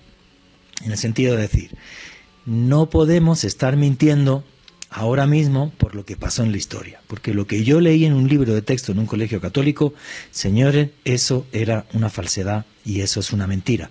Siendo bueno, diré que era una media verdad. Pero realmente... Sí, sí, entiendo, entiendo. entiendo. Quería aclarar, quería aclarar que de la matanza que estoy hablando es la matanza de San Bartolomé, en el siglo XVI, este, que bueno, sí, fue una masacre de hugonotes, eh, cristianos protestantes franceses, eh, de doctrina eh, calvinista, durante la, la, guerra de religión en, Francia del siglo XVI justamente. Y este, tuvieron participación destacada Catalina de Medici, este, y Coligny, que era el Gaspar de Coligny, que era el almirante eh, hugonote. Este, atención, tampoco quiero decir una cosa, los, los, eh, los protestantes también tienen lo suyo, ¿eh? ¿eh? tienen también su historia negra, por llamarlo de algún modo, o el lado B de la historia, porque en definitiva el libro este, Crímenes sorprendentes en el Vaticano es el lado B, eh, no es no es toda la historia, hay un lado A pero eh, este es el lado B. Eh, la casa está compuesta de diferentes habitaciones. Generalmente nos muestran el living comedor, que es lo más lindo, pero también tiene su cocina, su lavadero, este, su eh, sótano, su ático, y eso es lo que estamos mostrando, el resto de la casa. tanto, obviamente el libro se refiere a, a la iglesia cristiana, pero también hay que mencionar que los protestantes tienen lo suyo, digamos así. En este caso, como estamos hablando de, los crímenes sorprendentes en el Vaticano eh, o en la Iglesia cristiana, hay que mencionar la matanza de San Bartolomé. Ok. Y bueno, y pasó también muchas otras veces. Yo recuerdo cuando estuve hace muchos años en Francia investigando todo el tema de los cátaros, allí pasó igual, delante del castillo de Monsegur, básicamente dijo el rey de Francia matarlos a todos y Dios arriba distinguirá entre buenos y malos. Así ahí es que, claro, aunque pasó hace muchos siglos y es muy complicado juzgar lo que pasó hace 3, 4, 5, 6 siglos desde la óptica del siglo XXI, lo de la crueldad sí es cierto. Y eso yo creo que, que sí es algo que, que está ahí. Bueno, nos falta un ratito solo y, quedan todavía bastantes temas que me gustaría preguntarle a, a Ricardo Canaletti. Y pasemos ya de la, del tema de, de, esta, de esta rebelión dentro de la Iglesia, con personajes como, como Lutero o Calvino, y eh, metámonos en una revolución que empieza también hace siglos, que es la revolución de la ciencia, donde no se atacaba a la fe, pero sí se pedía una libertad a la hora del conocimiento. Y uno de los personajes que encabeza esta revolución científica es un señor que es Giordano Bruno. Usted habla de él en su libro y eh, lo que yo no sabía, y lo leí esta mañana así, que me quedé un poco en shock, es que a Giordano Bruno se le acusa por pacto con espíritus malignos. No se le acusa de que está hablando de que las estrellas están en otro sitio y la Tierra en otro, sino de que está en un pacto con espíritus malignos. Eh, Ricardo Canaletti, ¿cómo es, son, son estas reacciones de la Iglesia ante gente que lo que está proponiendo es una revolución científica, no de la fe? Sí, no, este, no, no hay, no hay delito. eh, Bueno, es decir, para, para en aquel entonces eh, sí, este, era un, un hereje. De, Giordano hay, de hay eh, eh, autores que lo han llevado a, a, hasta la cima, este, tanto desde el punto de vista de la espiritualidad como de una visión, este, digamos, casi ideal de la naturaleza eh, y otros que lo han denostado y tratado de, agente del demonio. Eh, era un personaje incómodo, porque y era un personaje incómodo por una, una, una, cuestión. Eh, el Giordano está o, fue puesto contra la jerarquía eclesiástica o fue puesto contra la iglesia por la propia iglesia debido a que pensaba distinto, no pensaba como, como, como, como no, no, no profesaba el dogma. Entonces, este, eh, él debía ser un personaje eh, este, delincuencial, por decirlo de alguna manera. Debía ser un, un, tipo de delincuente, porque, eh, pero, pero por, por, pensar distinto. claro, hay quien duda de que haya sido monje, incluso. hay quien le asigna en su juventud algún que otro homicidio, incluso. Pero lo cierto es que Giordano, este, y bueno, estaban sus escritos para comprobarlo, eh, era más bien un panteísta. Yo no quisiera entrar en, eh, o meterme en camisa de once varas, pero este, mm, obviamente no seguía el dogma de la Iglesia este, eh, católica, lo cual no lo hacía un agente del mal, ni un hombre que provocaba daño, al contrario, como dije antes, es una opinión y no es una opinión esto que voy a decir. Eh, para ser bueno no hace falta ser católico. Si se es católico, fantástico. Si es bueno y católico, eh, fenomenal. Pero no todos los buenos son católicos. A ver si nos entendemos. Entonces, este eh, Giordano no seguía las enseñanzas. Y eso era más que suficiente para, para mandarlo a la hoguera. Este, a mí realmente quisiera darle una nota eh, no tan dramática al tema de Giordano, eh, pero sí este, triste. Giordano es un personaje que a mí me provoca tristeza por su vida, eh, por lo que hicieron con él, este, porque no merecía, obviamente, no merecía la, la hoguera, por Roberto Belarmino, que fue el cardenal que terminó de convencer al Papa para que lo condenen a la hoguera. Estuve en la tumba de Belarmino, que está en, eh, tiene una tumba magnífica en, San Pedro. Este, y, bueno, yo no tuve sentimientos encontrados porque sabía que ese hombre había cometido una injusticia este, y que o que las cosas se podían arreglar de otra manera. Fue el mismo el mismo cardenal que lideró el juicio a Galileo este, eh, décadas después. Eh, y fue un cardenal que dicen, dicen, dicen, no se puede, no, no, no hay comprobación histórica al respecto, que dicen que tenía pesadillas a la noche, este Roberto Bellarmino, porque se veía aparecer la sombra eh, o la figura de Giordano reclamándole con una sola pregunta, ¿por qué? Eh, bueno, Giordano es un personaje literario, Giordano es un personaje filosófico, es un personaje de la ciencia, eh, da para mucho, y a mí lo que más me entristeció últimamente eh, eh fue ver a los turistas cómo eh, comían y se limpiaban las manos en el, la base de la estatua que está allí en Campo de Fiori en Roma. yo diría que por los propios romanos, ¿no?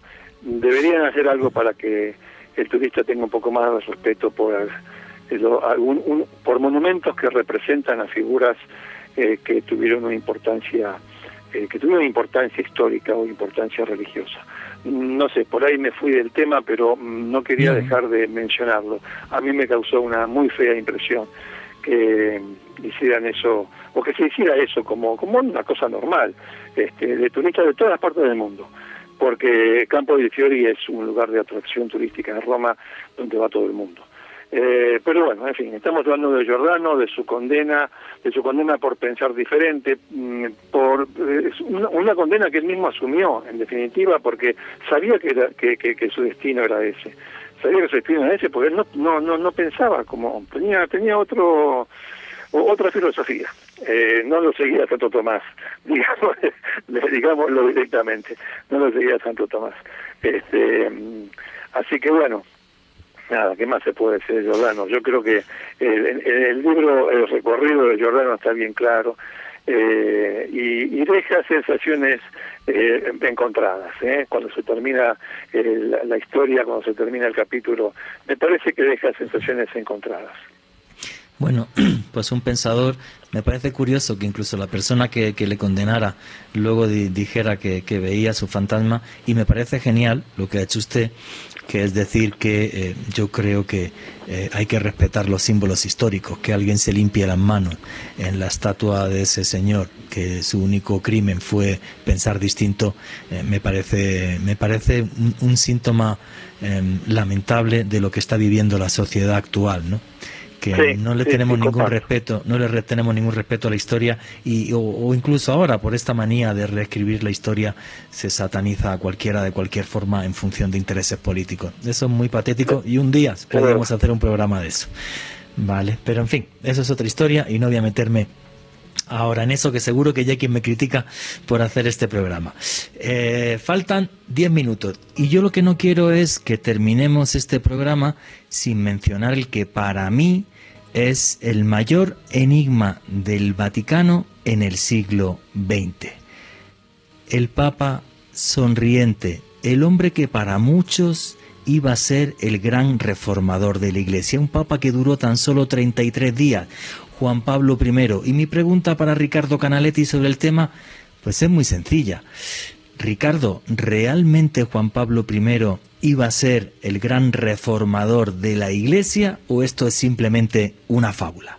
No, no creo que sea una fábula, al contrario, a mí me parece que sí, que iba a ser el gran reformador.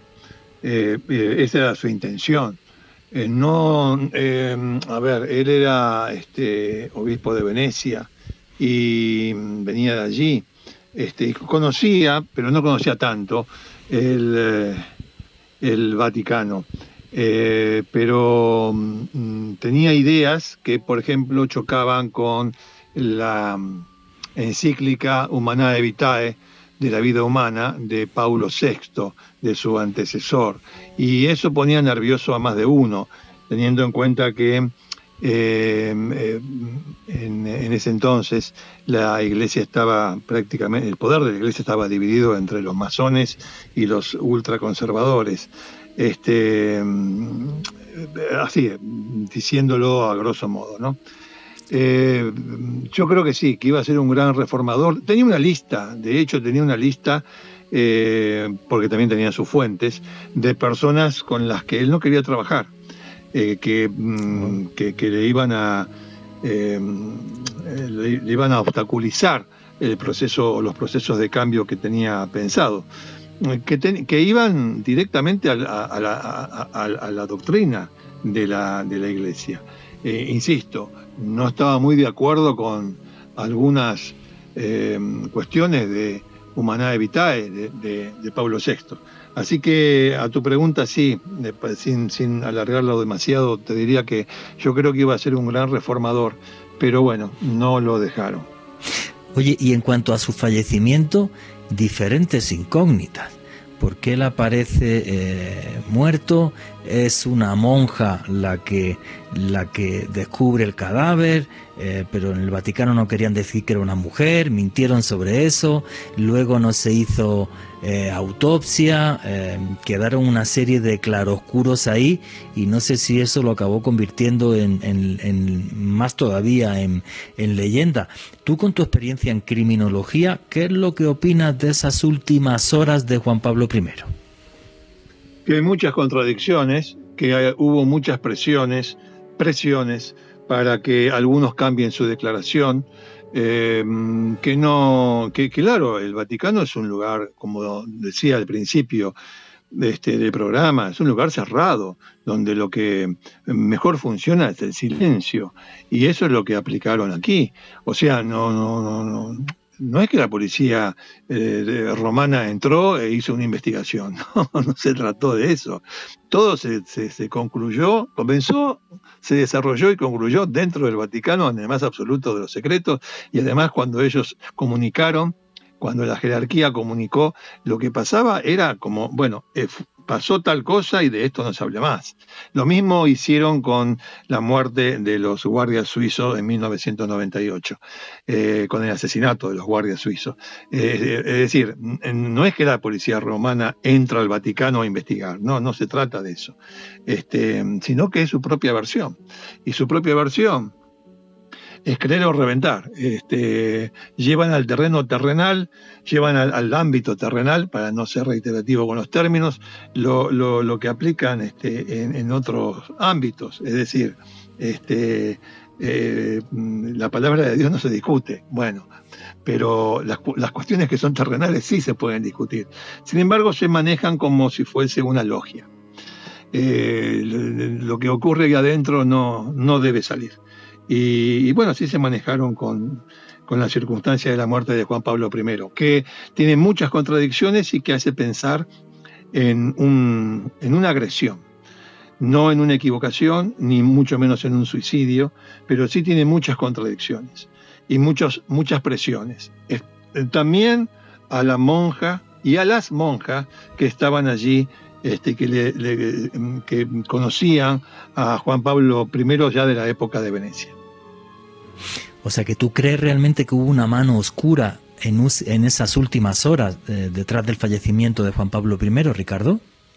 Si yo tengo que dar una respuesta, aunque es decir, el libro eh, Crímenes sorprendentes en el Vaticano no, no, llega a una conclusión, este, no hay allí como final una conclusión, pero no hace falta que, que la tenga. Es decir, el libro no es una sentencia, pero después de terminar de leer la historia, el capítulo sobre Juan Pablo I, yo creo que eh, la conclusión es muy clara.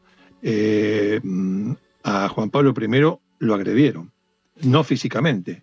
Juan Pablo I no murió por un ataque al corazón. Eh, a su hermano le hicieron cambiar de declaración dos veces. Este, perdón, una vez porque primero había dicho que no sufría de corazón y después dijo que sí sufría de corazón. Este, y un, un ataque tan, eh, mejor dicho, un ataque al corazón tan suave, tan, tan de papa, como quisieron hacer este, creer que fue la muerte de Juan Pablo I, no se lo cree nadie. Eh, ¿qué, debo decir? ¿Que para mí lo mataron? Eh, yo creo que algo de eso hubo. Pues para mí ha sido todo un placer entrevistar a Ricardo Canaletti sobre su libro Crímenes sorprendentes en el Vaticano. Repito, aquí no somos nadie para, para juzgar una institución entera, pero sí los hechos son los que son, menos para juzgar la palabra de Jesucristo, que es un tipo que a mí particularmente me cae genial, aparte de los que consideran que es Dios en sí. Toda mi familia son católicos, pero creo que también es necesario y justo que hablemos de la historia y de hechos para que no se repitan y hacer un ejercicio de periodismo que es lo que hemos hecho esta noche. Y ya para terminar, Ricardo Canaletti, tus conclusiones, tu cierre y por qué le recomiendas al público colombiano de toda Latinoamérica que compre tu último libro Crímenes sorprendentes en el Vaticano. Bueno, a mí me pareció que fue una entrevista interesante, profunda, dinámica y acerca del libro, bueno, tiene historias, a, todo el mundo le gusta escuchar historias y mm, modestamente a mí me gusta contar historias. Eh, y estas son historias, eh, muchas de ellas conocidas, otras no, no son conocidas. Las que son conocidas tienen elementos que tal vez eh, la gente no, no, no, no conozca Así que mi conclusión es que eh, todos los capítulos tienen una impronta. Es la impronta del autor. No es una cronología el libro. El libro no es una cronología. El libro no es un libro de historia, aunque tiene elementos de la historia, obviamente. Eh, el libro, en, definitiva, tiene una mirada.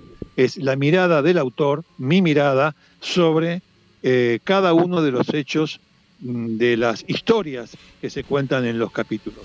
Eh, me parece que es eso, coincido contigo en que eh, se está hablando acá de acontecimientos, eh, mm, de, situaciones, de circunstancias comprobadas, las que son dudosas, se dice que son dudosas, pero en definitiva cada historia tiene un, una, una mirada que es la del autor. Y es lo que yo quiero venderle al público de Colombia, al público de Argentina, al público de Latinoamérica, que conozcan que hay eh, otra mirada más sobre cuestiones que muchos conocen y otros muchos no conocen.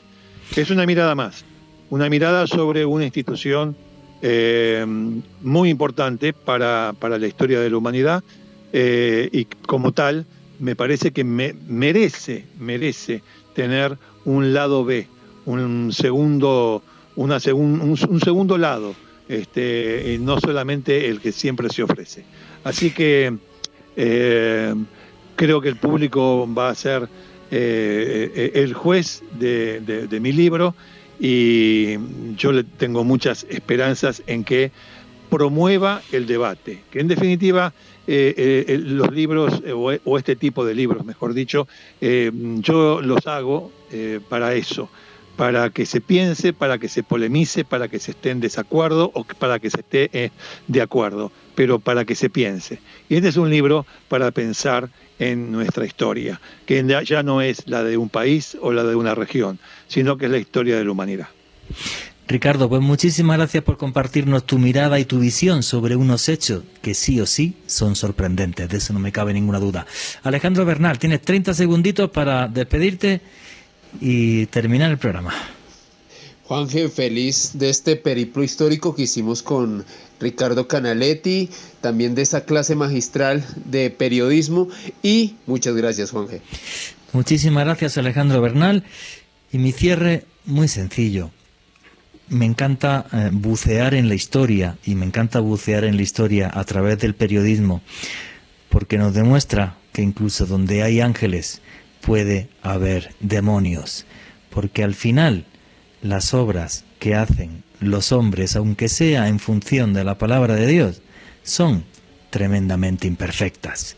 Y nunca, nunca olviden que vivimos en un mundo mágico porque está repleto de misterio.